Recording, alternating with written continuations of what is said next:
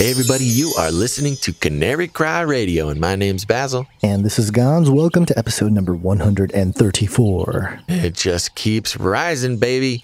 And uh, this episode, we have an awesome debrief session with Carl Teichrib, who led the Camp of the Unknown God into the Burning Man. That's right. You've been hearing about it for quite a while now, and we are uh, just dumping a whole bunch of Burning Man material on you this week. So we hope that you're ready. Hopefully, Patreon supporters, you've already made it over to. Uh, your Patreon podcast feed. We've got some awesome, awesome bonus material there. I sit down with Gonz and give him all my thoughts and experiences from uh, participating in the Burning Man thing, as well as a very special uh, audio experience where I jumped on my bike and I did so much exercise for you guys. I rode my bike for an hour down the road at Burning Man to give you an audio experience. I'm just a man on a bike and wrapped in a white bed sheet, talking into a microphone which might be weird other places, but really here, this is pretty tame. Like I said, we're dumping a lot of Burning Man information on you, and I thought it would be important for you to get the opportunity to listen to what it's like to ride your bike down the road of Burning Man for a whole hour. Don't worry, I do some talking, I do a lot of explaining, and uh, you'll hear a marching band. You'll hear me almost get hit by a 30 foot tall pig car. Uh oh, there's another art car coming my way. It is big, it's a big one. It looks like a pig, a giant pig coming straight for me. This might be the end, folks. Oh, what a soundtrack to go out on, too. But before that, or after that, you are here to listen to Carl Teichrib, where we get the boots on the ground reporting. He brings the debrief, and boy, howdy, is there some interesting stuff to hear. Um, we hope you guys enjoy it. We get into the culture of Burning Man, we get into the messaging of Burning Man, and Carl even uh, infiltrates some secret meetings at Burning Man. And uh, we just hope you guys are edified and learn something. Learn something about what happens when a bunch of hippies go out in the desert. But hey, if you want to get access to that bonus material, head over to patreon.com slash Canary Cry Radio. You'll get my experience in the audio tour. And hey, head over to iTunes, leave us a rating and a review if you enjoy the material we're putting out. But I think that's all we're going to say for today, Gonz. So let's uh, let's just roll on into it. Here's Carl Teichrib from the Camp of the Unknown God. Strap in, baby. I realize that this is part of life. This is just how spirituality is. My solution is Christ. Of course, He is. But My second solution is ayahuasca.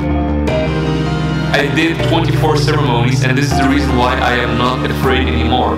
Because I am I know that we are light beings and that we are love and they cannot break us because if these demons wanted to kill me they had to do it already and they didn't. They are just trying to influence my behavior and my thoughts so that I'm choosing the wrong direction, you know, the dark side. And this is what happened in people's life. They are afraid and scared, and they are just a slave for their own fear. And so ayahuasca helped me during this process. And I'm not saying that you should do this, I'm just sharing my experience, sharing my story. As I said, I'm still possessed, I'm still under attack. This is daily habit for me, uh, but I'm working on it. Christ consciousness, Christ was not a person. This is what we have to understand. Christ consciousness was a huge group consciousness. Now, what you're calling Jesus, which is the person that the Christ consciousness funneled itself through as a channel, basically, was just the first person to bring Christ consciousness down to the planet. That's all that person was. Christ consciousness, which is the most important thing to understand because it is making a massive resurgence at this time on the planet. They attempt to separate Jesus from Christ. Everybody has a Christ consciousness. It got real popular here in the States with Deepak and Oprah Winfrey brought him on, and you'll hear Oprah speaking about Christ consciousness. But they use a lot of terminology that's Christian or that comes from the Bible, but it doesn't mean the same thing.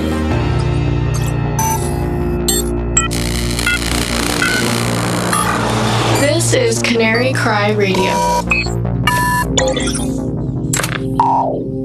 Didn't we just have Carl? T- it wasn't it just like two episodes in a row that had Carl Teicher? But you are correct.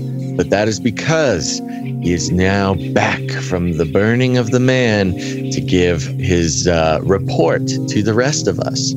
And many of you by now have heard my uh, introduction to my explanation of Burning Man over on the Patreon page. But, uh, you know, Carl's a professional. And so we're going to get a, a firsthand look at specifically this year's theme, iRobot, and everything going on there. Guns? Yes. I was not there. Okay. Yeah. Well, I just wanted to make it awkward and let everybody know um, that I'm me the- and I'm- Carl. yeah, I'm the outcast here. Yeah, Carl and I, we've been to the burn, man. So like, we've been through a lot together. You guys know? are initiated. Yeah. So, You know things that I don't. so speaking of which, um, everybody, welcome the wonderful Carl Teichrib. What's up, buddy? Hey, you guys are a hoot. This is awesome. a professional, wonderful. Wow. Uh, where do I send the check? yeah, we are nothing if not professionals, Carl. and uh, well, we're so happy to get you on here. I know there there are lots of programs trying to get you on, and uh, it's been a couple weeks now since Burning Man, and uh, we are appreciative of you making making priorities, making good choices, Carl, coming on this show to tell the story of uh, what happened. We've got uh, a lot of people who have been following along with all the Burning Man updates and the and the episode we did beforehand, and uh, they're just itching to hear itching to hear what happened when you came back. So give us a little give us uh well first of all let's start at the end you're back Okay. and you're safe so that's Yes. important That was good. I mean, that's that's a good that's a good start to an ending. we're super meta on this program yeah, you know, uh, returning home, it was like a two and a half day, three day run coming home, uh, and and being in the car for that time. It, it was it was nice to be able to to use that that time to kind of think about what you just saw, uh, run through some of the conversations in your mind, and we made a, a, number of of good contacts at the burn, and uh, kind of considering where that that might go. So uh, it was nice to be able to just get away from it all in the car and go down the highway, not worry about things that way. Back towards Um, civilization. well, if you guys saw where I lived, you'd just be saying, hey, this is the burn without the desert. So there's no civilization here. but Oh, hey, guy's a natural Yeah. you know, um, one thing I do want to say off right, right off the cuff here, guys, is I, I just want to throw a, a big thank you to your Canary Cry audience for the support they showed as Jen, myself, and, and my friend Bob uh, went out to the burn to set up our Camp of the Unknown God. Um, it was a an intense week as we had dozens and dozens and dozens of conversations with people in our camp, outside of our camp. A lot of the conversations were really uh, were really good. I don't think we had a single person who was who was really hostile to what we were saying. We had a lot of people who were uh, who, who who were genuinely interested in talking about spiritual things, uh, and they didn't shy away when we brought up the fact we were Christians, and and bring that in, in into the conversation. And so, you know, the the one thing with the burn, and this was year two for us setting up our camp of the unknown God. Last year was more or less a, a test case.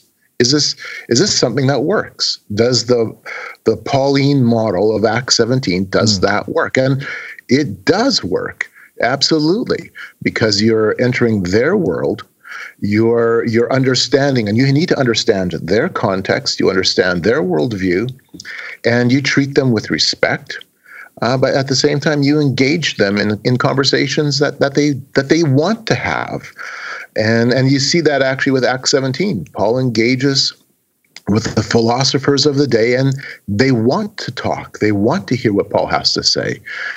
Um, and so it, I think it's a model for us as we enter what is essentially a new pagan age for the Western world. I mean, we've rejected Christianity. It's not secular humanism and atheism that's filling in the filling in the vacuum, filling the gap. That's there, but that's only a little part of it. I think uh, more in a more broad sense, it's it's a pagan worldview of the idea of God, man, and nature being essentially one. Mm. Yeah.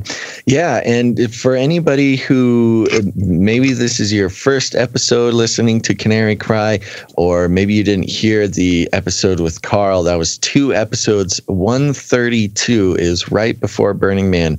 And uh, if you are welcome to stop this episode and go back and listen to that one first, it'll give you a good rundown of uh, sort of an intro as to what Carl um, and his team was out there doing.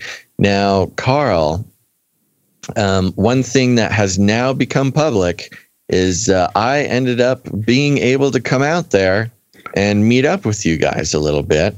Um, the, the, like I mentioned before, I am giving some uh, my own rundowns over on the Patreon page, but uh, I was able to meet up with you guys, your and your team, uh, a couple of times. One thing was I got there a couple days late and finding anybody who you are trying to find out there. Yeah. There's a reason it takes it took so, me like three or four days to make it out. I, I was gonna I was gonna ask because this this was part of I think many people's curiosities is like what what is the journey like to get out there? And if you if you guys are patrons, you can hear Basil's trek towards uh, the camp and how it's all organized. But uh, that that was all fascinating to me. But I think you know people that are, are curious.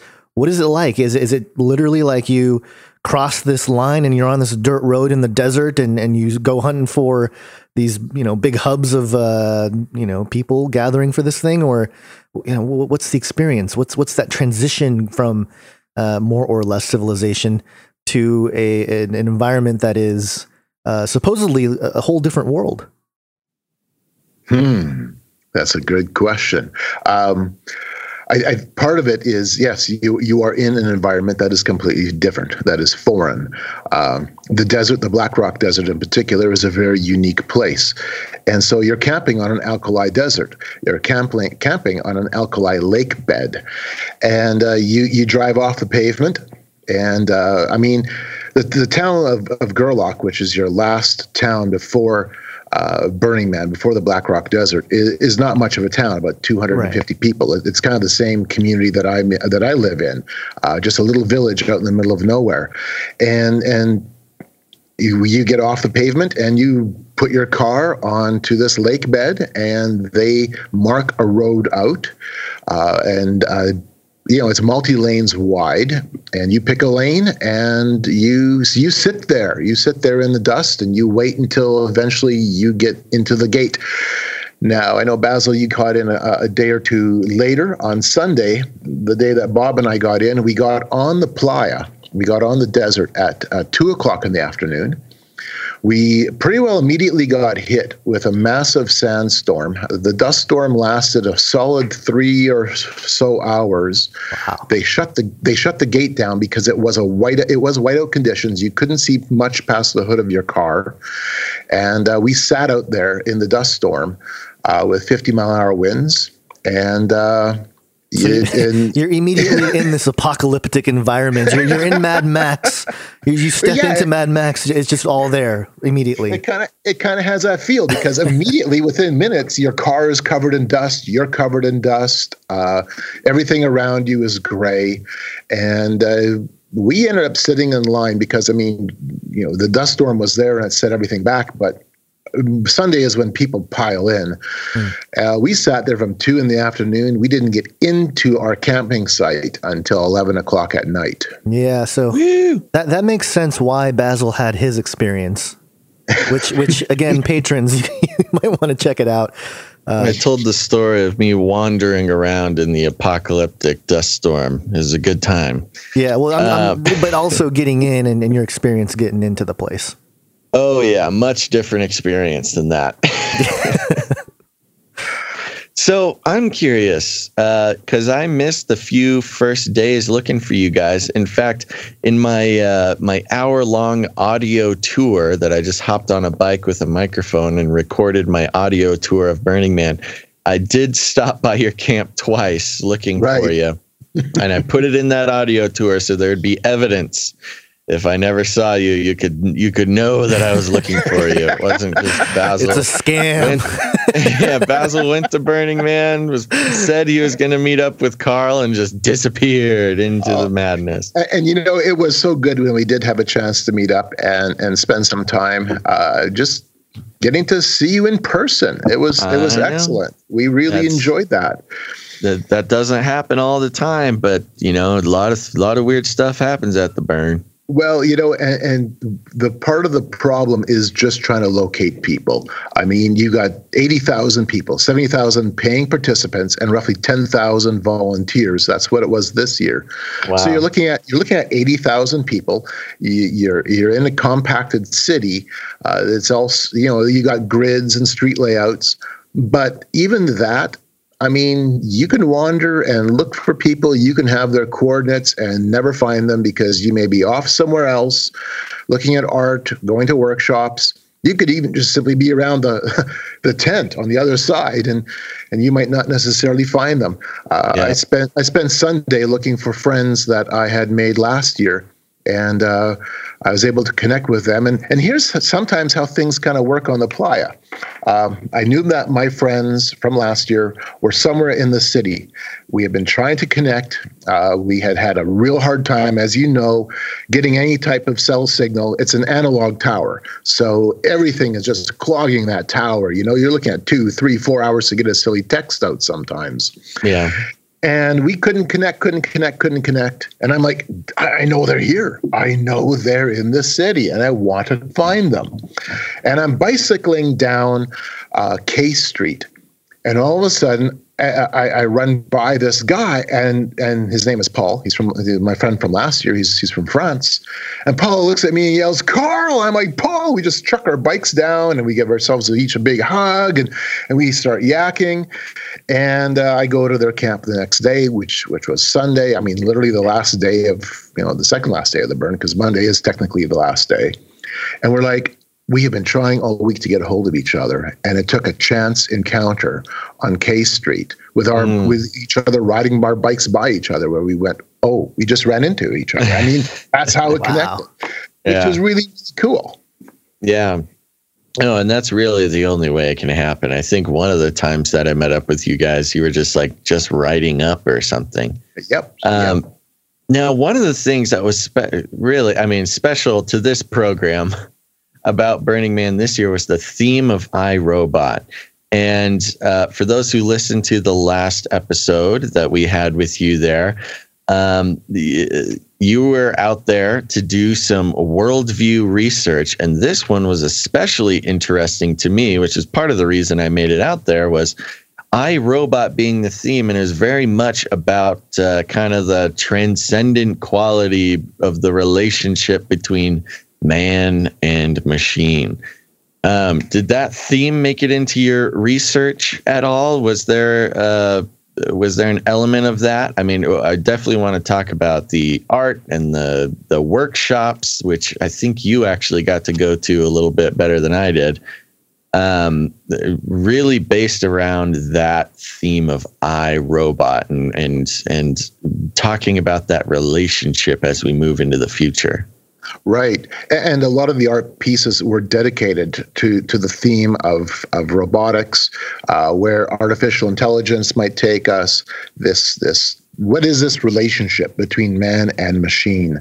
And I spent a lot of time on the playa just checking out you know, checking out the artwork, checking out what is the message being purveyed, what is, how, you know, what are you preaching to me through your artwork, and. You know, some some of it was just fun. Some of it was silly. Uh, some of it was really serious, where where you, you know you're asking the question. The art was asking the question: What ultimately will this relationship look like? Uh, is man the uh, you know overlord over the machines or is our machinery is our artificial intelligence the overlord of man uh, what what direction are we going and and the workshops too uh, I attended quite a few workshops especially in the last uh, three four days of the event because that's really when the workshops get you know kind of kick into high gear uh, so I attended a number of the Palenque Norte lectures uh, which for me is is kind of an important deal as that's where the the psychedelic and the technological community kind of come together hmm. uh, and, and, talk about how uh, AI, psychedelic substances, and new spirituality kind of coalesce. Uh, one of the workshops I attended, which was in uh, I believe it was uh, it wasn't at the Palenque Norte lecture. It was it was in an, another spot. I think Siberia uh, was a discussion of AI and the future, and it's centered around artificial intelligence, cryptocurrencies, and what spirituality would look like. And this was given. I'm not going to give the name because if you're at all involved in the cryptocurrency community, and you guys are, you'll know the name the moment I say it, uh, because he's well well recognized. he's uh, one of the big big players, and he was leading the discussion along with his wife, and uh, really asking the question: uh, Where does AI, artificial, and you know, artificial intelligence, and, and, and, cryptocurrency, where does this intersect? And how does this intersect specifically around uh, spirituality? He had just come back from a four-day ayahuasca ceremony, so he was pretty, pretty stoked about what he had just well, encountered. There you go. wow, man, yeah. you can't. Uh, wow. Okay, go ahead. Yeah, so he was pretty pretty excited about what he had just encountered because I mean this is spirituality, especially for your Silicon Valley tech sector, uh, the whole microdosing aspect of it. And I went to workshops on microdosing too, and we'll talk a little bit about that because there was some interesting stuff that popped up. But really, he was he was he was kind of looking at how to how will cryptocurrency uh, how can we marry that or blend that into social kind of social themes social structures? How will this become the license for us to, to engage in social activity? Uh, how will artificial intelligence therefore kind of kind of run the platform? And and where will we turn in terms of our spirituality? How will all this kind of blend together? Um, I, I mean i wrote down pages of notes as as he was basically talking about creating a, a, you could almost say a new operating system for civilization where blockchain becomes the the exchange but the exchange is tied into artificial intelligence which will help monitor our social behaviors right. and what is accepted or not accepted uh, will will finally you know cryptocurrency will be that final um, way of buying or selling, whether you're depend, you know, where, where, you fit in terms of, of how socially accepted you're, you are, and how your spirituality will will kind of play into all of this. And he was using he was using Burning Man as that model for how we want to conduct, uh, you know, a, a, civilization. What the social uh, operating system will be. It will be uh, the Burning Man culture. That's that's the take that he was he was giving it's almost like a, a, the Burning Man itself. The people congregating is like its own uh, creation of its own circuitry, kind of you know, becoming the nodes, so to speak. Um, but it, Bingo. that that verifies so much of of what Age of Deceit three is about, and and man, it just gives me chills listening to you talk about that. Uh, th- this idea of um, cybernetic corporate nation states. I think a lot of nations are going to be swept up with, with some of these technological yes. AI based um, structures, like corporate structures that are AI run. And and they'll run a lot of things, you know, and and yes. and this is uh, it'll replace politicians. It'll be much more transparent. So there is an efficiency aspect to this that will probably, you know, help thrive, so to speak, in, in, in those communities or whatever. But uh, the fact that the Burning Man culture is being celebrated as the the vehicle to bring this to the masses is uh, yeah something to take note. Oh, absolutely. You know, because what we're talking about is digital democracy. Yeah. Uh, you know, is a type of digital democracy, and democracy here, uh, in the sense where where where the where the mob rules, but the mob will rule uh, based on a new social construct, and that social construct, at least in terms of their minds, is being is being fleshed out in real time at the burn. Yeah, and a lot of what I what I heard from Basil uh, was just thematically you know the iRobot theme, but also just everybody living out sort of their sci-fi experience. Like the, the, right. it's like a big Halloween party sci-fi version in the desert type yep. of thing. Feel that that's kind of the vibe I was getting. But what what, what did you see in terms of uh, you know sociologically the the people there? Uh, you know what, what were what were they there for? You know, were, were the, we talked about some of that you know before how some people were seeking a spiritual experience. Some people were there just to blow off steam. Uh, what kind of people did you run into when you were there? You know, uh, for, for myself and, and Basil will run into, I mean, you run into people from every, every, literally every nation, uh, every, every demographic. Uh, this year we spent quite a bit of time with, with people just around the camps uh, that, that, that were parked, you know, parked near us. And we had, we had a, another group of friends that were with us that were parked diagonal from us. And uh, for the, the space of that week, we, we spent a lot of time. We actually had a kind of our own little tribe going, probably of 12, 15 people sometimes. A lot of them were first time burners, and uh, they were just coming to, to check the place out. They, you know, they had heard about it, they wanted to experience it. And in fact, one guy, uh, I'll just mention his first name. His name is Adam. He hung uh, hung with us for the week. Uh, great guy. I just really, really appreciated spending time with Adam. Fantastic fellow. Um, halfway through the week, we were, you know, Adam and I were riding out in the Deep Playa. It was late at night. I think it was Wednesday or Thursday. It was like two o'clock in the morning, kind of thing. And and uh, I said to I said to him, I said, "What's wrong with you, man? I mean, what's wrong with you? You you you're a first time burner you got everything under the sun accessible to you. Whatever carnal pleasures here, you know. I mean, there's just stuff happening. You could be anywhere, and here you are. You're hanging out with a bunch of Christians. Mm. you know, that's what you're. That's what you're doing this week. You're hanging with a bunch of Christians, and he's like, "I'm learning from you guys. I'm learning so much." And wow. it was that was hey just for that contact and that friendship that we developed with Adam and others, uh, David as well from Italy, my goodness, that itself right there was worth it. Wow. Yeah, that's pretty amazing. Very cool. Um, you know, that is that is kind of one of the things you meet so many different people and you realize that's kind of when I realized I mean, I keep making the joke, you know, growing up I was always told that Burning Man's where a bunch of hippies go out and worship the devil out there, you know and it kind of had this homogenized um, feeling to it. But being out there, you realize it is much bigger. Not saying there's no devil worship happening, but there's it's a lot bigger than I expected as far as the the, the experience of things going on. I told Gonz on the Patreon episode about the Thunderdome mm-hmm. and uh, how I got to live out my Mad Max um, you know, a post-apocalyptic sort of dream there. But did you fight? I didn't fight. No way, man. I know. I, I considered it, but I was like, nah. It was, yeah, that that that is the I'm only footage hang. that Basil sent me from Burning Man, and I was like, "What are you in? What what happened? Are you okay? Are you are you in some kind of danger? This is this is violent. What what is happening? It was gnarly. And and if you want to hear more about the Thunderdome, you can listen to it on Patreon. But then there's also, you know, and and you look at the art and you kind of watch the people who are watching the art. I I could find a couple of categories as far as the iRobot thing goes. One is big robots holding flowers on one side and then like kind of scary robots giving birth. Those are kind of the two categories yep. of robot, robot, art that I found. Robots holding babies. Mm-hmm.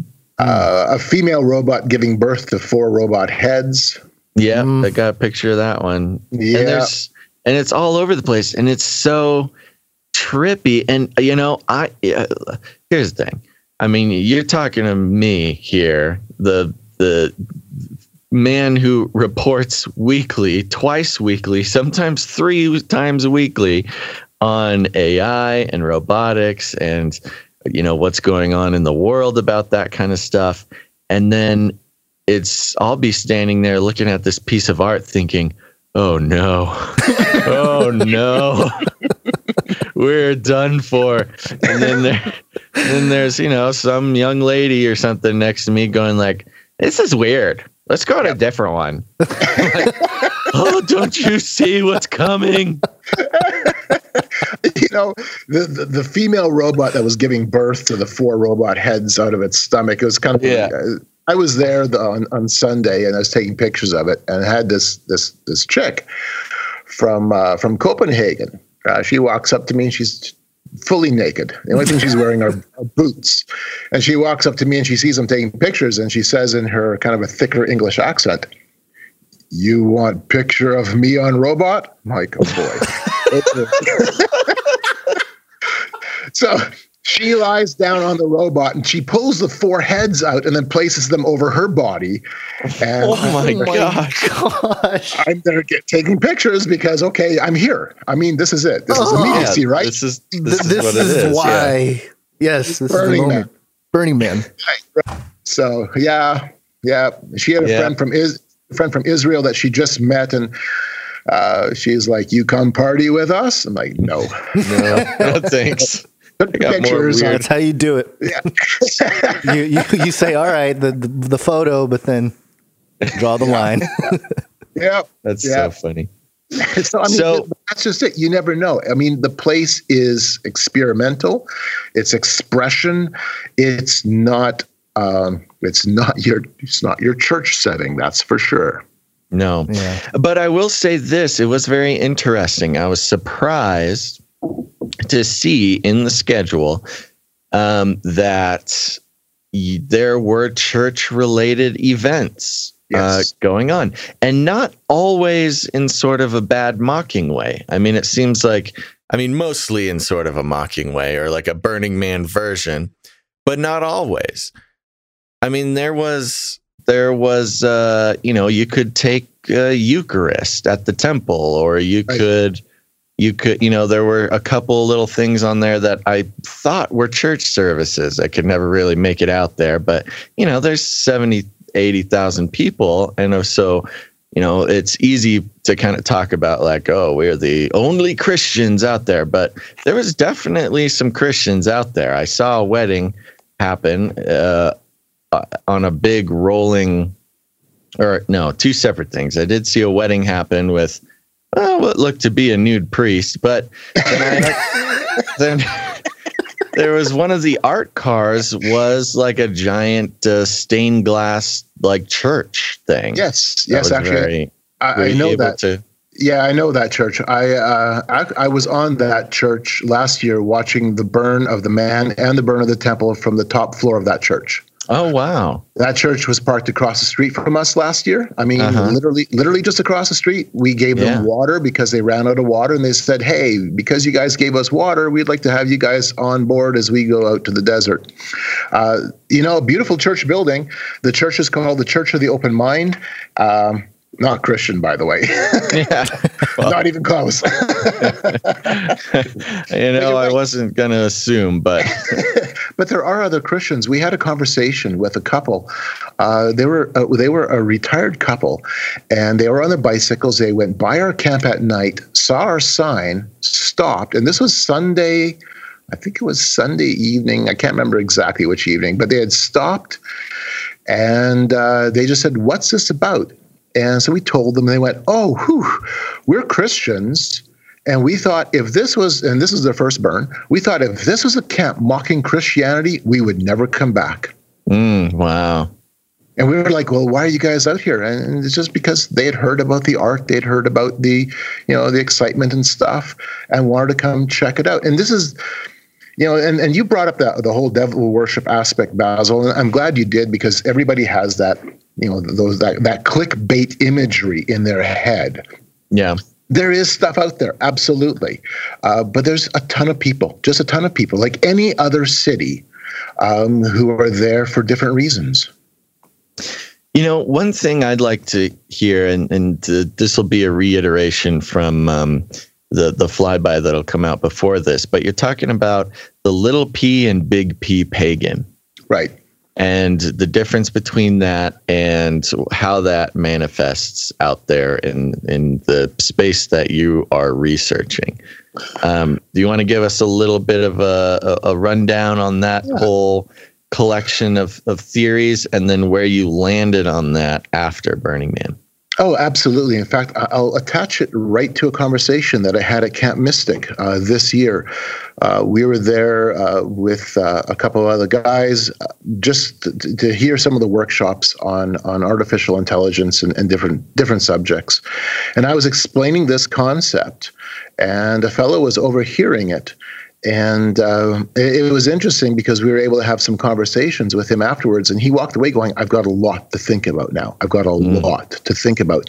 And basically what, what i explained was this and, and uh, you know you're right we'll be reiterating it but it's very important. Paganism small p paganism is the general worldview that people hold whether they realize it or not the dominant worldview in this sense uh oh. Hold on one second, Carl. I had a big okay. robot breakup time. So uh, okay. just so, sorry to interrupt. Real quick, back to little p paganism. Okay. Little p paganism is the, the general worldview that people hold, whether they realize it or not. It's it's it's almost unspoken, but it's there. Uh, the the concept that man, God, and nature share the same essence. It's all the same. It, it's it's all it's a type of spiritualized materialism. There really is no separating points between humanity, creation, and God. However, you may define God to be. That's small p paganism because it's just it's a generalized worldview. Big P paganism is the religious expression of that concept of oneness.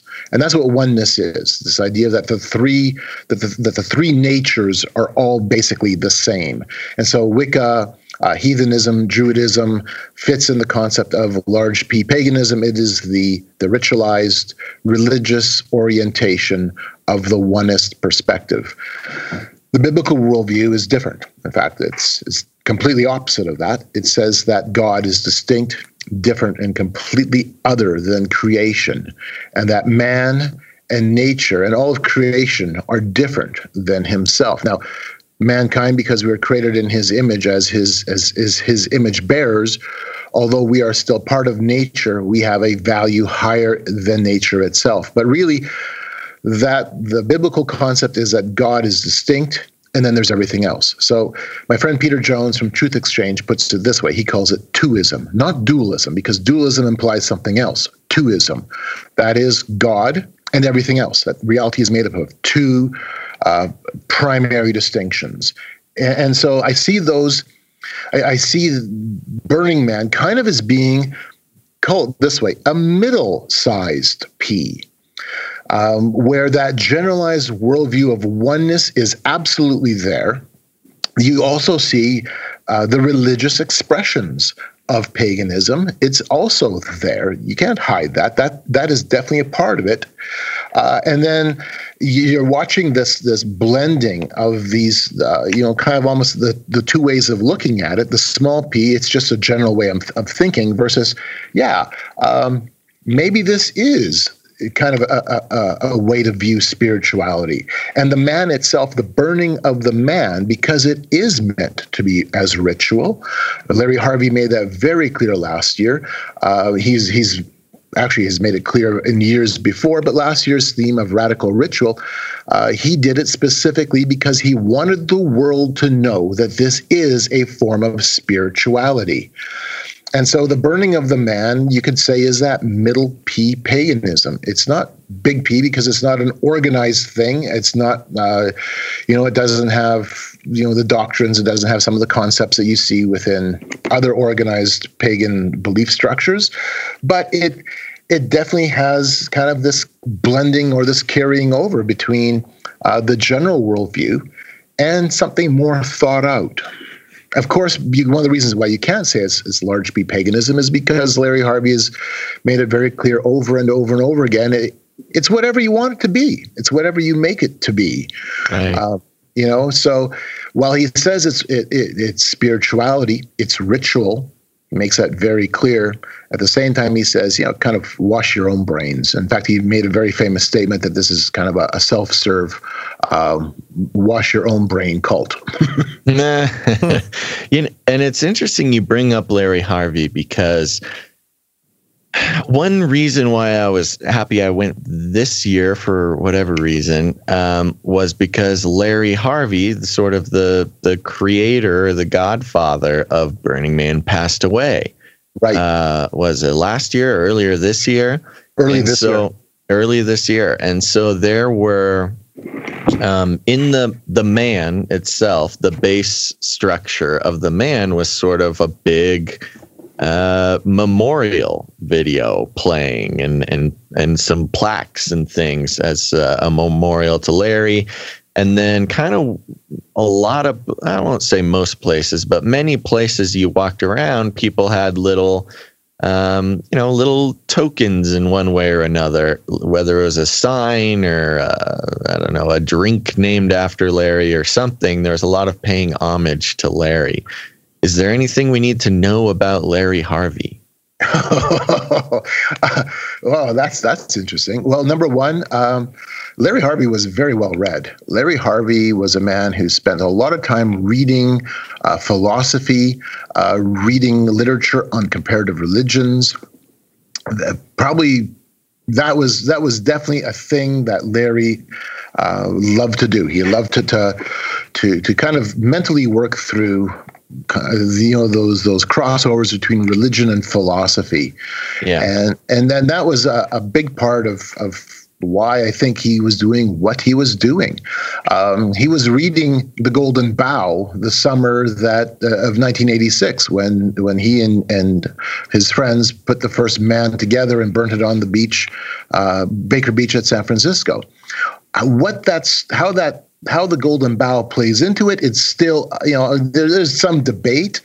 Um, there's actually a lot of debate because nobody really knows what the you know kind of the creation story of Burning Man is. Larry Harvey himself has famously said that there's like seven or eight creation stories, and they're all all, all essentially true. Uh, well, no, they're not, but you know, but but it's fascinating how. Um, the Golden Bough plays possibly plays into it because the last couple of chapters of the Golden Bough, the last section of the Golden Bough, is all about the the burning of effigies uh, for religious celebration, for religious rites. And uh, Larry Larry liked to dabble in you know comparative comparative philosophy, comparative religion. The other thing that's kind of interesting too, and, and something that's a side note, but his dad was a was a very uh, staunch Freemason. And uh, Oh. yeah, and and from what I gather from Larry's brother, uh, Larry's brother uh, Steve, who put a, a book together um, on the kind of the, the story of Burning Man, uh, not Steve, pardon me, Stuart Harvey. Um, Stuart makes it very clear that that aspect of of their father's life definitely played a role in in shaping in shaping Larry. Larry also Wow. Yeah, yeah. No, I've, I've got that in my book. I talk a little bit about that in my book, um, and that is a fascinating part. the The other thing that's important in terms of Larry's background is Larry went off to San Francisco in the summer of love. Uh, in 1968, he took off. Is it 68 or 67? He took off to you know to San Francisco to discover himself. Um, it was in 67, pardon me, the summer of love. And then he returned again in 68, basically to get what, what you know, kind of his second dose of, of hippie love. Yeah. Um, but that also played a huge role in in how uh, how how you know how he kind of framed his worldview. And uh, so you've got this kind of combination of, of an interest in sacred geometry, which kind of comes through his father, who was a staunch Mason, and his father was very interested in sacred symbolism. Uh, you've got that element. Then you've got him studying uh, philosophy and comparative religions already as a teenager. Uh, you know, and that's the important part. The- the- he was already thinking along those lines as a teenager, and then running off to experience the summer of love and experience San Francisco, And in many respects, Larry never returned, at least not mentally or, or psychologically or emotionally or spiritually from the Summer of Love. Uh, Burning Man is a reflection of the 60s counterculture, just refined and updated for our digital age. Wow. Yeah, so true. I mean, it's it definitely has that feeling. I mean, I guess it's not going to blow anybody's mind to say that yeah, there's definitely a a, a deep vein of hippie culture out there. Um, but it definitely has that sort of updated um, modernity infused uh, you know neon light hippie thing going on i was interested i was interested by um, the manifestation of the culture i guess because you know you go out there you think of a bunch of hippies you kind of think of uh, maybe kind of a woodstock feel with some rock and roll or some bob dylan you know playing on a stage out in the desert. And where there was one or two times when I saw somebody playing a guitar, for the most part, the sounds that are happening all around you is just the loudest, craziest, like EDM dance music that you have ever heard going on constantly. which is a little bit a little bit more of this modern like rave type of thing going on well, rave, rave, uh, this whole psytrance scene really came into the burn culture in the late 1990s uh, in a significant way, especially after '97. Um, and and had, you know in the earlier days it, it, was a battleground there was a battleground between the burners and the ravers and they had their camps about a, a mile or so apart uh, yeah and, wow. and, then i think it was yeah i think it was 96 uh, where some ravers got ran over by a car driving across a desert uh, and hit their tent at night. And, oh my gosh. Oh yeah, no. There's there's actually some real crazy. Remember there's some real crazy something history. about that. Yeah, no. I I was going yeah. into high school uh, right around there, '97. So okay. I remember hearing some. I remember Burning Man being like a topic where because my where I grew up, rave culture was kind of a big thing. So interesting, right. interesting. Yeah, and and the other aspect of rave that was kind of kind of fits into the whole psytrance scene is is there was a showdown. I can't remember what year the showdown was, but where a a large flaming art car threatened to burn down the rave camp. Oh no. And yeah, and Goa Gill, who's oh, like a famous, famous DJ from, from Goa, India, like the father of Psytrance, ended up stepping between the rave car and the sound stage. and they had this big showdown between you know, one man and this you know, this, this art car that shoots out 50, 70 feet of flames. And the art car backed away. And in, in, in terms of burner legend, that's kind of when the rave scene was accepted as as part of the culture. Wow, that's There's incredible. a whole sub narrative. Oh, lots of sub narratives for this. It's just yeah. totally over the top. And it's yeah. it's kind of a every man has to carve out their own sort of mentality. Yeah. Yeah.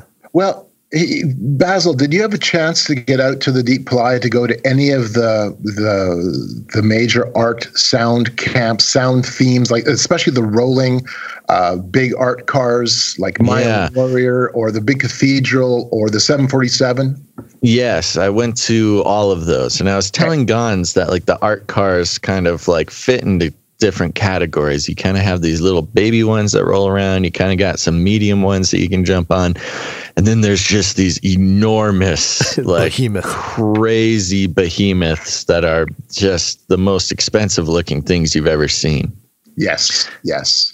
Um, so yes, I did get to roll out there and say hi to all the giant art cars yeah, that that itself is uh, is an adventure uh, that you just won't find anywhere else.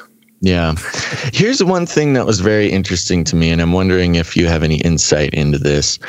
Um, it was it, there was an interesting mix between a complete lack of safety regu- regulations and a pretty overwhelming uh, presence of law enforcement.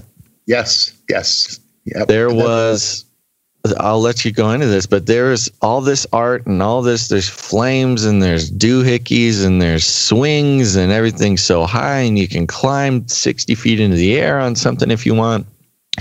In fact, somebody fell off of something this year, mm-hmm. and it's just wild. And I'm just like, is there an adult around here that can take control, please? Because this is. and then on top of that, I mean, every five minutes you see a, a, ranger, a cop, basically rolling by, and so there's also this very, you know, there's not a whole lot of, I don't know, like drug use out in public that I noticed because everybody seemed to be pretty worried about these rangers rolling around. Well, the rangers aren't law enforcement per se. They're, they're kind of supposed to be the mediators. If all of a sudden, let's say there's a conflict between two camps or between, you know, some, some just individuals. Yeah. Uh, they actually don't have law enforcement capability, but the, and nor nor will they typically, I think, snitch on anybody. That's because they, mm. they hmm. definitely fit our uh, you know kind of fit within within the burner. They they are a part of the burn culture. Mm-hmm. But you're right. Law, law enforcement in general Yes, absolutely. In fact, one evening I watched as uh, as, as some police agency um, with two or three cars in the deep playa and a rolling drug lab nailed a couple of ladies, and I was not far away as they nailed them. Wow. Yeah, had them go into the lab, um, and I'm like, okay, girls, you obviously you're you know you're flaunted your drugs or something. Something happened that you got. Yeah. Uh, there was a lot of law enforcement um, and and there's a lot of undercover law enforcement, mm-hmm. uh, and and that is definitely a, a big a big thing on the burn. where, where is that? You know, how do you draw the line between between this you know the law enforcement uh, rules regulations? Because you will get dinged. You will get dinged. I talked to I talked to people who have been dinged on the playa for drugs. In fact, last year I talked to a guy who uh, his whole camper got got squashed uh, because of, of the illicit drugs that they were that they had on them. Oh wow! Yeah, yeah. So it happens. It happens. It's out there. Yeah, you know, uh, I I met up with some people, and they kind of had told me about the undercover thing. And you know, oh yeah, the undercover cops they're everywhere, and you know, yep. they had told me stories about how you know, you some uh, some guy walks up to your camp, offers you some beer or something, and you become friends, and you hang out with this guy for three days, and then, you know, one day, you know, somebody in your camp, you know, rolls a joint or something, and then boom, the the guy you thought was your friend for three days is there and and pops your buddy or something. Yeah. Um, I, I know of a situation where it didn't happen last year, I believe the year before, where undercover officer, uh, she was nude, she is beautiful. She walked up to get a drink at a bar. Uh, they didn't ask for ID because, I mean, hey, you know, a, be- a beautiful nude chick just walked up and asked for a drink. Yeah. And and so they just gave it to her and, and bang, they, they busted the bar for uh, for not asking for ID. Yeah, well, there you go. That's another great example. Again, you can like walk into the burning embers of a recently burned building and like dig around for fun, and nobody says a thing but you got to take ID at every bar or like everything. Right. You know, there's this, this weird combination of complete lack of safety regulations and also you're still in America. Yeah, you're still oh, on yeah. American soil. And, yeah, and, also there is there there is uh, an over bureaucratic sense to the place in another way. There there's a lack of safety in some regard, and then all of a sudden there's like uber over safety in another respect. Like I was out in the deep playa the night where they let those 600 and some drones go up in the sky, and mm-hmm. uh, I was watching it all, and we were a long ways away from where they were, where you know where they were doing the, the whole thing and I was on the very perimeter of it. And we had these rangers coming around yelling at us, uh, get back another 50 feet, get back another 50 feet. I was, I'll be honest, I was in a kind of a crappy mood that evening for, for some, for some different reasons. And I didn't move. I, I mean, I just watched everybody move back behind me 100 feet. And yeah. I'm like, come on. We were ready. To me, it felt like we were ready a mile away from the thing. We weren't. I mean, we were a couple hundred yards, but I'm like, they're just drones. They're going straight yeah. up in the air they're going to do their little dancey thing with the lights on, and they're going to come straight down. Um, what will it matter if I move 50 feet? I'm already right. three, I'm already 200 yards from the thing. liability. Yes, exactly. And I'm like, I, I, took a video of it and I'm muttering. And my wife, my wife watched the video. And she's like, Carl, you're in a bad mood. And I was that night. I was, you know, some stuff had happened. And I'm like, I'm going, oh man. Um, safety freaks on the video, and you can hear me talking about this is the over bureaucratic state because I ran into some little little petty bureaucratic stuff, and I'm like, you've got to be kidding me! The burns I, getting to him. Yeah, I'm like, I can run around naked through the coals. I can go yeah. and, and do stupid, stupid stuff. And by the way, um, I talked to one of the medics the the night, or pardon me, the day after the burning of the man, and I asked. Uh, I have a friend in, in, in one of the medic camps, and I asked. I said, "Hey, you know, accidents this year? Anything happening? Well, there's always accidents." Yeah. And uh, I said, hey, you know, the night before or last night, I was I was at the burn. I was watching the naked people dance around the coals. Uh, I don't know if you stuck around Basil for that, uh, but every year after the man burns and after the temple burns, when you have these mounds of coals, large mounds of coals, and I mean, it's a big area of coals. Yeah. Uh, you, they'll make paths through the coals with rakes, and then people take off their clothes. And uh, there's about 100, maybe 150 people dancing and twirling in the nude, doing fire spinning and other stuff. And uh, and one guy, I was told by my medic friend, one guy who was stoned out of his tree stumbled into the into the coals, fully naked. Oh no! And burned himself severely. Oh. Yeah. Wow. So I'm like, you know, I'm going, okay you're right, Basil. It's this weird, this weird dichotomy. We've got undercover cops, and you've got this whole, uh, you know, the man is there. The law enforcement man is there, and and you know, for some good reasons too. And then you've got this whole anarchy. We can we can play in the coals. We can run around nude. I can go climb on the art pieces and fall off and break both ankles. Um, or here, we got a whole bunch of hyper safety, itty bitty little rules that you've got to follow. And which is one of the reasons why on, on that particular night, I was like, oh my word, I'm not moving. well, yeah, you know, that's something I forgot to tell you about Gonz was this drones. You know, they had this display that went up only once. It was uh, yeah, apparently around 600 drones. I would have guessed a thousand, but it was enormous swarm of drones that did this sort of display. It kind of like was watching, you know, the swarms of birds that look yeah. like one big unit. It's kind of one of those one night, and it was very intense. And it's just another moment where I'm just like with the people. I'm mo- mas- uh, mostly hanging out with you know normies, people who are normies. you know.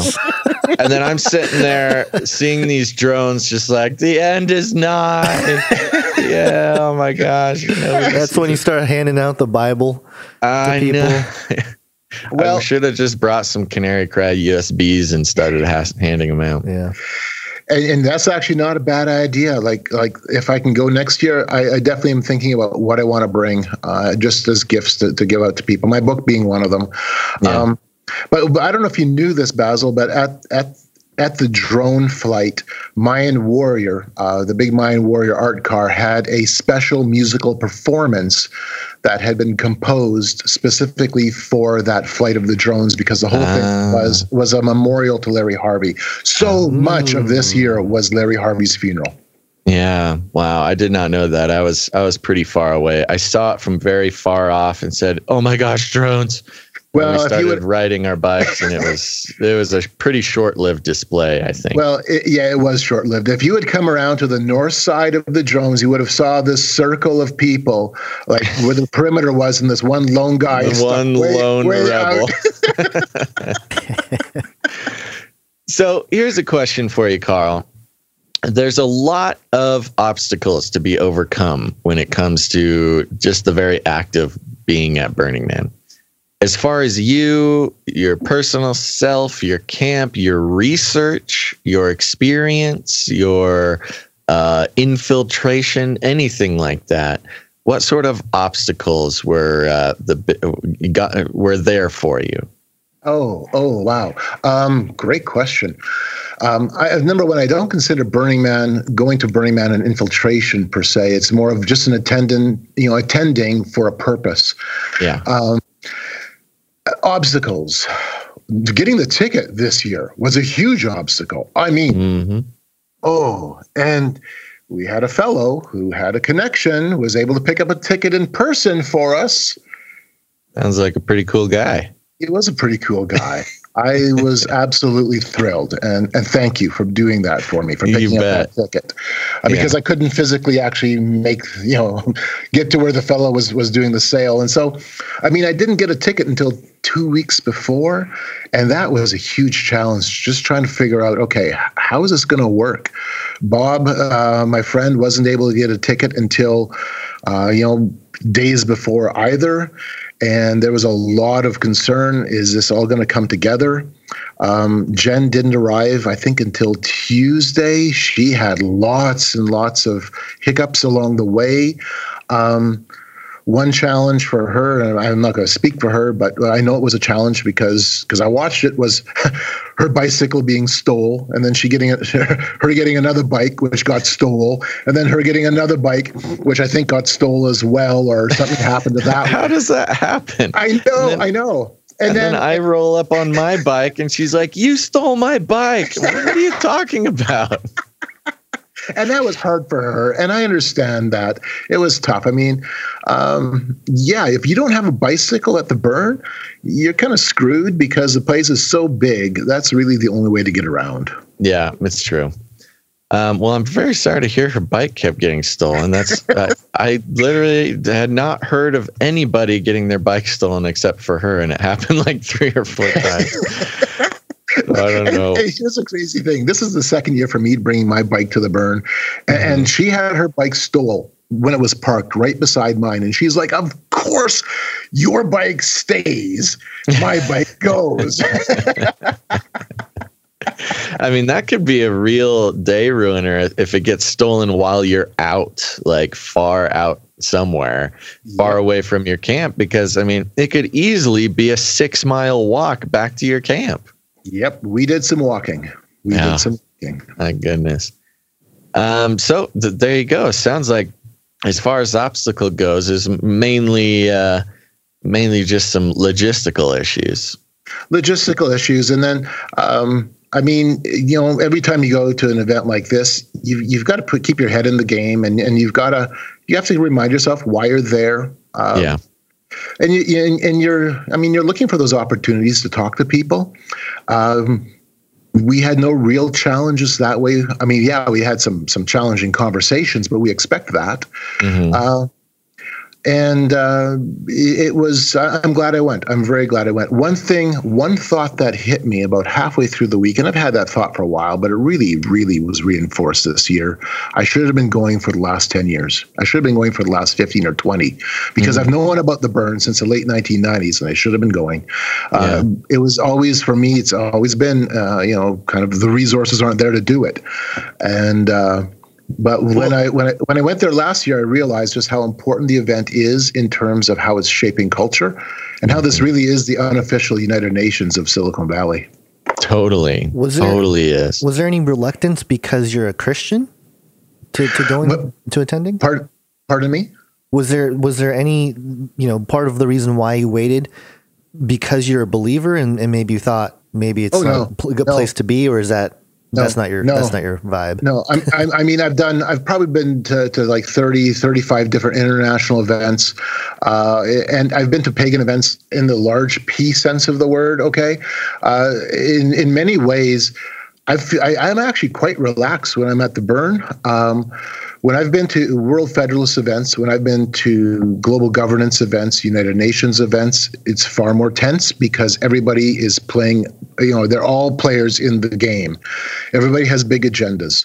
Uh, you really are, you're, holding your cards close. Uh, the one thing I found at the burn, people aren't holding their cards anywhere near their bodies. It's just letting it all out. It's just, it's all there. And I'm like, I actually am relaxed in that in that situation, and, I feel far more at ease because I'm realizing that, uh, you know, I'm not worried about undercover security hauling me out of the event, asking questions about why I'm there. Which, by the way, has happened when I've been at global governance events. Um, that's not a necessarily a fun Wow. thing to do. Um, so it's not because I was a Christian, not at all. That I, I mean, I've been doing this kind of research, guys, since oh, boots on the ground since '97. Right. Been doing this kind of research since the early 1990s. it's always just been an issue of resources. Right. And I only Yeah. ask that because of the fact that there's a sentiment uh, out there. Right. That the folks Right. that, uh, you know, uh, go listen to our last episode and, and get filled in. But yeah, fo- folks do have Yeah. that response. So, Oh yeah, And- absolutely. And in terms of people being upset about me going to any event, maybe it's because I've made it more public than the fact I've been to. Like, I mean, most of the events I've been to, I don't make public. Um, but I was, you know, I was very public about Burning Man last year and also this year, and and I had I had some pretty negative feedback, but I also had negative feedback, and then people turn around, those same people saying, "Oh, now I get it. Now that you're back and telling us about it, now, Right. now you know, now I'm kind of getting it." Yeah. Very cool. And you know, you talked about the resources and just to give people kind of an idea, the tickets for Burning Man Yeah. vary wildly. Yes. Um, there's only like, I mean, really, essentially, there's only a general ticket. You just buy a ticket, but you can pay. You can end up paying anywhere between 180 and like 1200 dollars.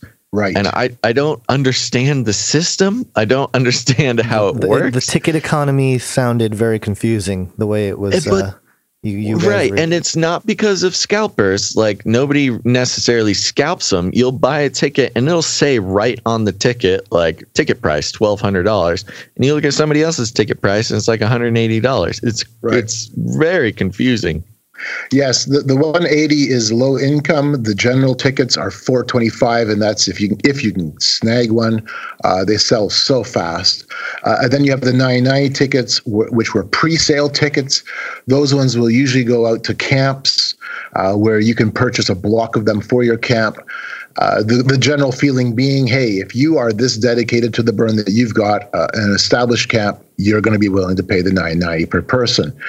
And then the $1,200 ticket, uh, they claim that the reason it's so high is that's that is the high end ticket. You are contributing, uh, basically, kind of offsetting the costs of of low end tickets, and th- this is your way of giving back to the burn community that you're helping out the low end tickets.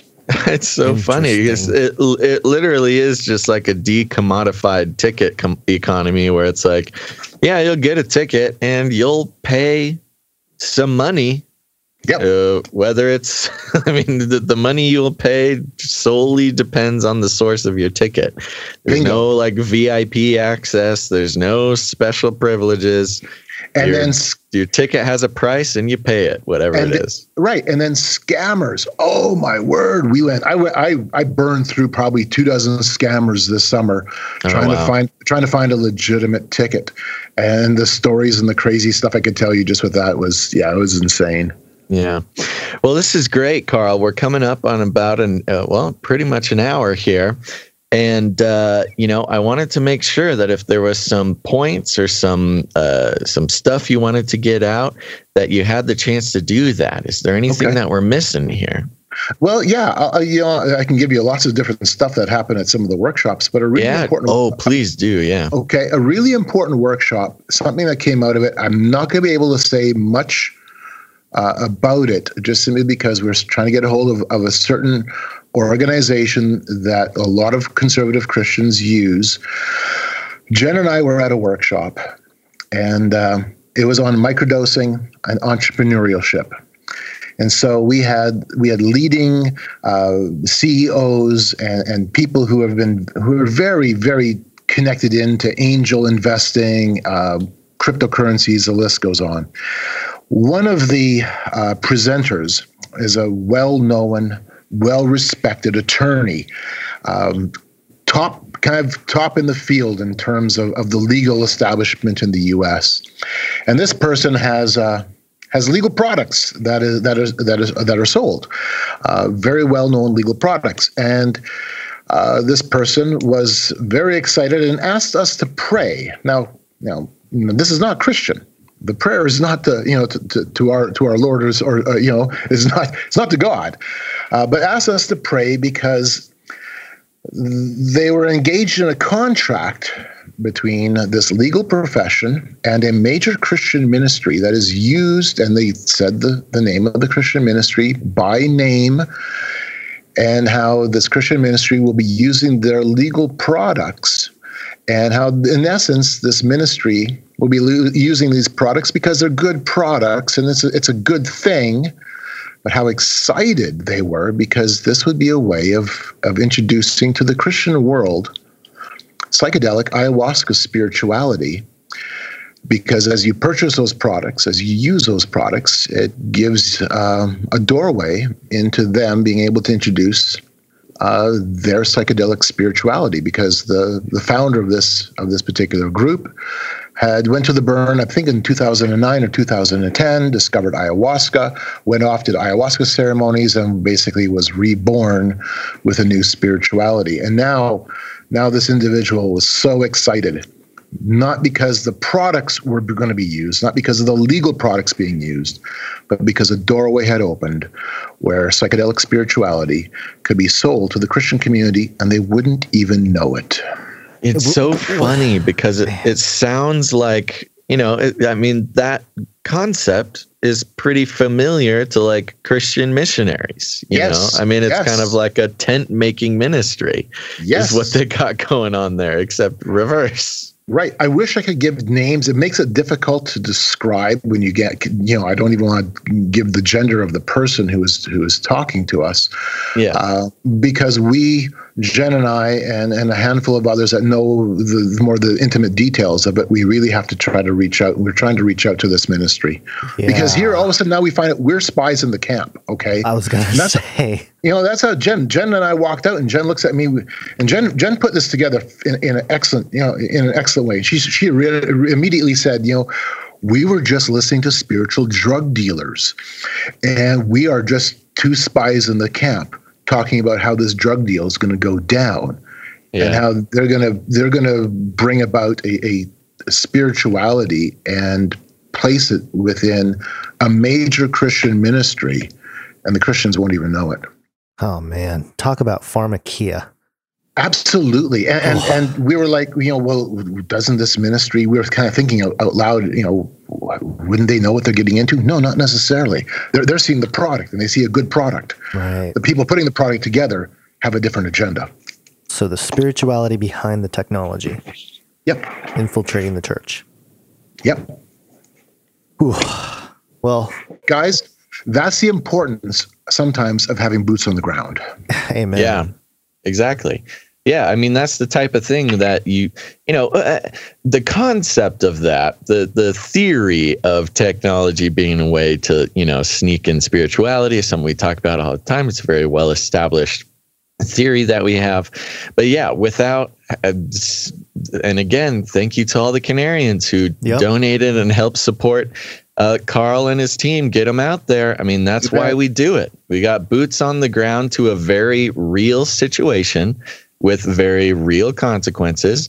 With now very real equipping to uh, at least go ahead and start doing something about it. Exactly, exactly. So Which is one of the reasons why I was thinking back. How come I haven't been going for the last ten to fifteen years? Well, I know why. right. you know you just couldn't couldn't you know couldn't do it with the resources but but this is the place where our world is being shaped very intentionally Yeah. Yeah. Well, that's incredible. Yeah, that's the kind of the big the big type of stuff that happens. I mean, yeah, Yep. amongst all the art, amongst all the naked people, amongst all the dancing and the loud music, amongst all that, you do have these little pockets happening in there of big agendas being mobilized and not just mobilized, but um, you know, being uh, Right. planned and sort of orchestrated from these little tents of people just talking about taking LSD and playing with computers. And that's what comes out of it. I think we Carl's connection and- is uh, Sorry, Carl, we got you we got your robot voice again. Why don't you start that over? Oh oh no. Oh no! He's no. turned into iRobot. Oh no, they got him. He he's totally they've they've hacked the line. They've hacked Carl. They've, got Carl's been hacked. At the pinnacle, critical moment of the conversation. I know. Of course, Of this is when it course. starts You're happening. still on the line here. Carl, are you there? hey Hey, there you are. Whoa, that was weird. Can you hear us talking about you? the whole time, Oh, and I'm like, like, I'm still here. yeah, it was it was funny. You kind of faded out into to robot voice, uh, you know, slowly like melting into the robot. It was like, oh no, we lost him. He's he's fading away. Oh man, that was great. And I think Basil took off, so we'll wait for him to come back. I don't know what he took. he sees the opportunity to to do something. I don't know. Um, but well, let's well let's just jump back into it. So you were you were mentioning Well, I just basically more or less reiterating the importance of, of why why it was important for why it's important for Christians who are equipped to be able to go into a place like that. Yeah. Why we do that. right. And, and I mean that that encounter, that one workshop on microdosing and LSD, that right there, besides all the other talks we had, besides the conversations we had about Jesus Christ, about spirituality, about even philosophy, besides all of those conversations, which were, I mean, that really is the most important. Besides all of that, the other aspect of just learning and understanding how uh, this particular culture is looking to reshape society, how they think. It's really, in many respects, almost their responsibility to reshape society, and then and then the plans that you would hear, like you know the one on microdosing and and psych, uh, you know, uh, um, entrepreneurship, uh, entrepreneurship. When you hear stuff like that, you realize just how important it is that we, uh, as as believers, that we actually have people who can go to these kinds of events uh, and then bring that that information back.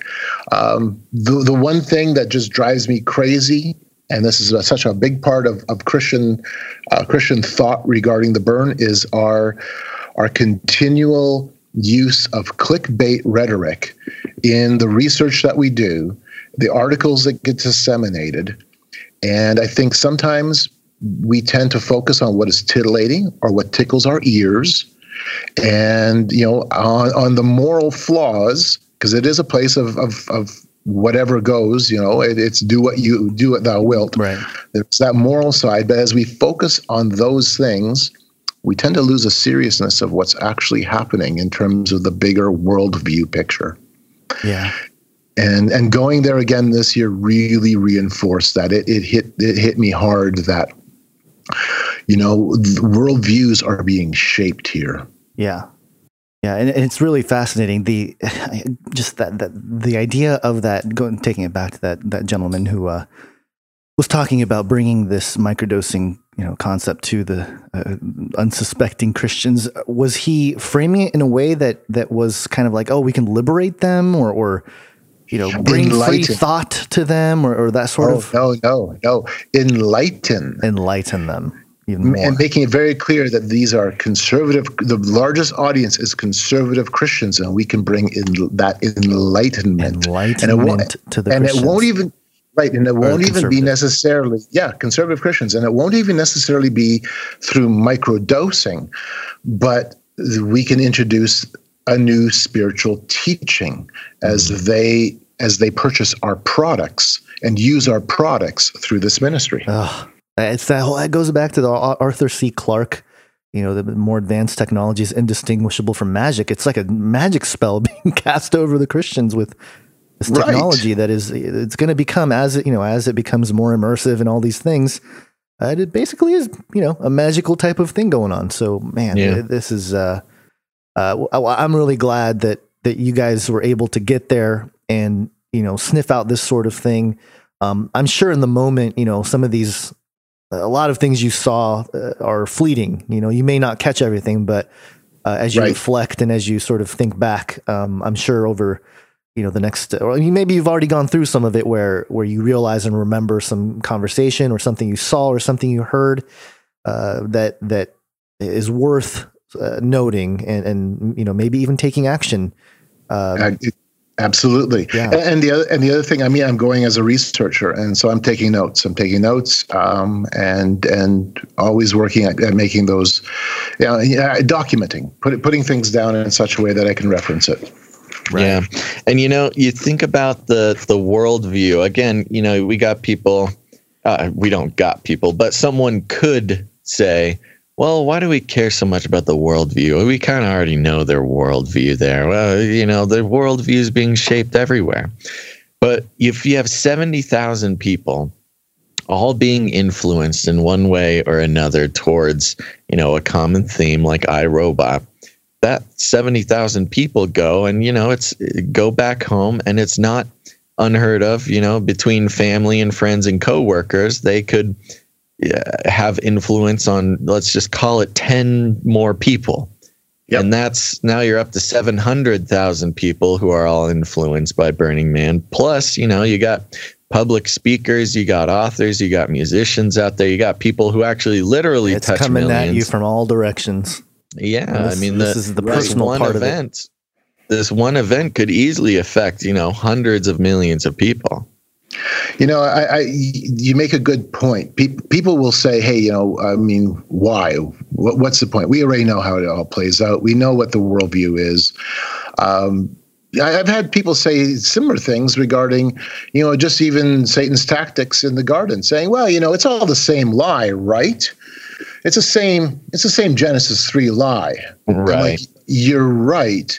And we keep buying it. And that's the point why we keep working at this because we can't help taking the fruit.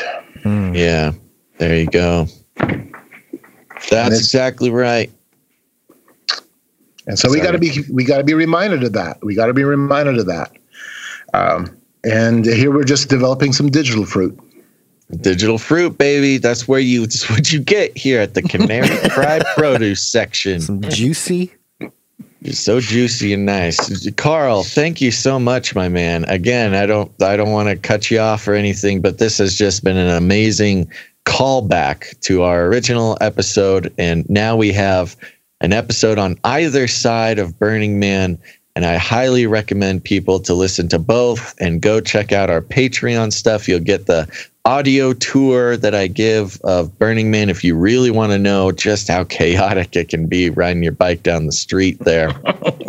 you'll hear marching bands, you'll hear the, a giant pig truck.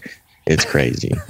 And uh, Carl, thank you so much, my friend, for coming on the show again and giving us your uh, boots on the ground report.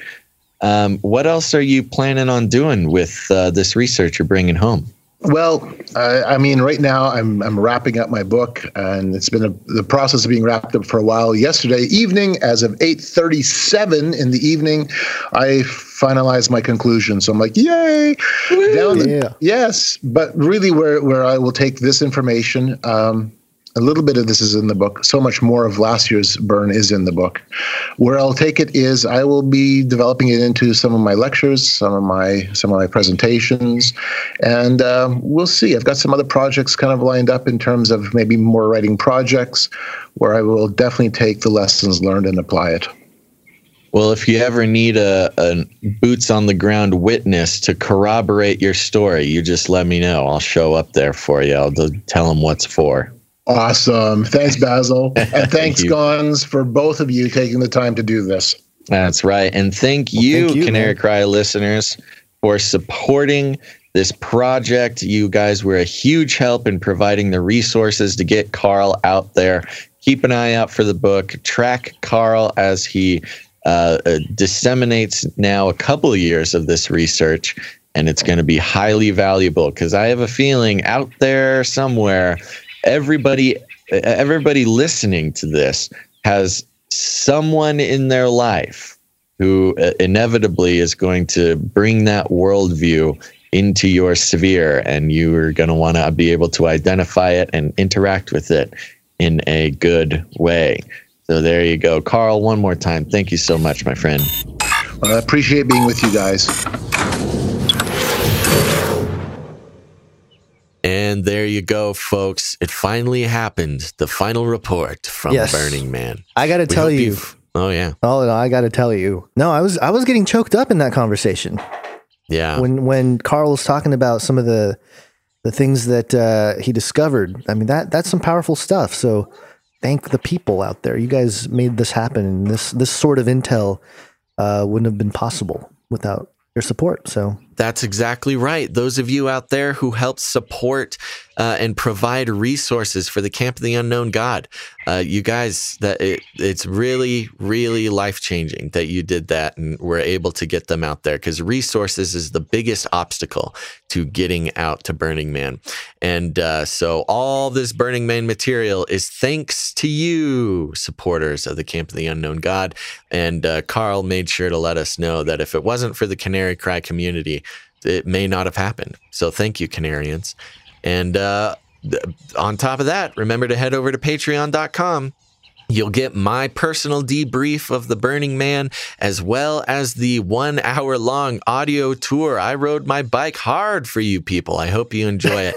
so, if you're a Patreon supporter, head over to that Patreon feed, listen to that, enjoy, put some headphones on, and uh, get into the experience.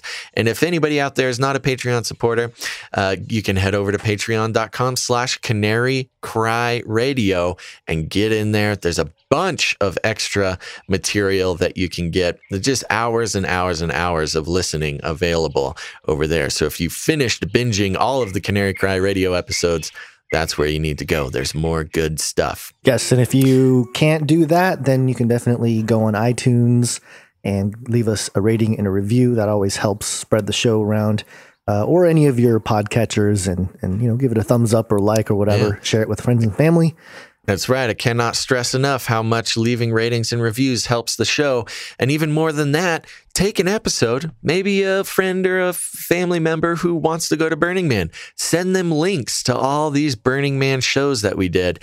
And that will uh, help give them some perspective on what they can expect. This is a utilitarian broadcast that we've put out, Gonz. We're preparing the people, not just to go to Burning Man, but for the future, the culture shift that is to come. yeah we're, we're, we're actually uh, becoming mobilized in preventing or, or battling being on the front lines of some of these issues interesting times we're living in and, and we're all kind of we all kind of get to do this together it's kind of cool Yeah, I, you know, I really liked packing up that field recording kit and going out and uh, making it happen, boots on the ground style. And uh, I don't know, Gonz, we might have to keep an eye out for some more events to get over to. That's what I'm talking about. Did you imagine that every listener that that will ever hear it is uh, somehow in in some weird quantum way uh, inside of your recorder? I felt like I was fighting the good fight. That's for sure. Yeah, Okay. Well, I think that's it, Gonz. What do you think? that sounds like a pretty good wrap up. Uh, I, by the way, good job, Basil, uh, on Burning Man Oh. and just. You know, making it accessible to the rest of us who uh, are just totally scared to go mingle among Satanists, uh, performing satanic rituals and uh, Satanists and sex hippies, cults. man. Yeah. well, it, thank you very much, Gonz, for that. And yes, I, I'm I'm here to take a bullet for everybody, and hopefully everybody got something out of it. I believe that this will conclude our uh, burn our our just dump Bombardment of, of yeah of burning, Man. This is our burning of the Burning Man episodes. Yeah. It's all going up in flames. I'm planning on doing a little bit more uh, Burning Man stuff over at the Joy Spiracy Theory. So if you have not listened yet to the Joy Spiracy Theory, head on over on your uh, podcatcher and uh, search the Joy Spiracy Theory. It's a great show I've been doing for a while now, and uh, you're you're not going to want to miss it. I'm going to get Jen over there. Well, hopefully, we'll see if I can convince her to give us her report.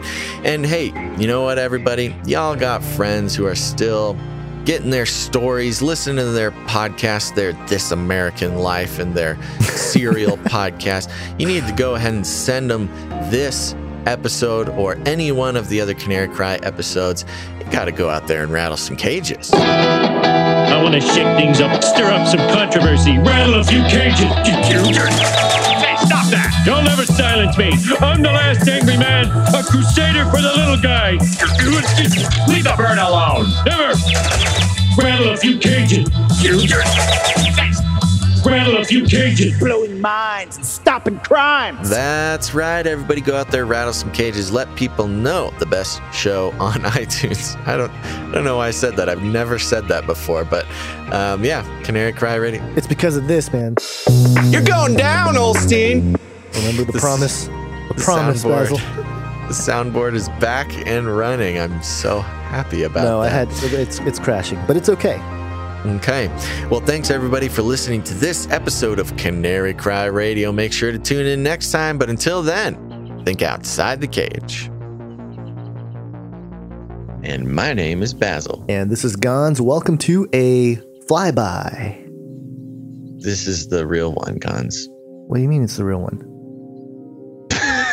What are you talking about? I'm saying I had this categorized as a as a long episode. Oh, like a number? I think this one's a number. Oh, I had I had it as a flyby in my notes for like a no, you're right. You're right. I think we said that, but Yeah. okay. Okay, do over. All right. False start. Crash and burn. it's just False start. I could feel Carl like, is this still the episode? Is this just how we're starting this? Are we still live? this is why we're not a live show because this, thi- Yeah. this live would be just a, a masterful disaster.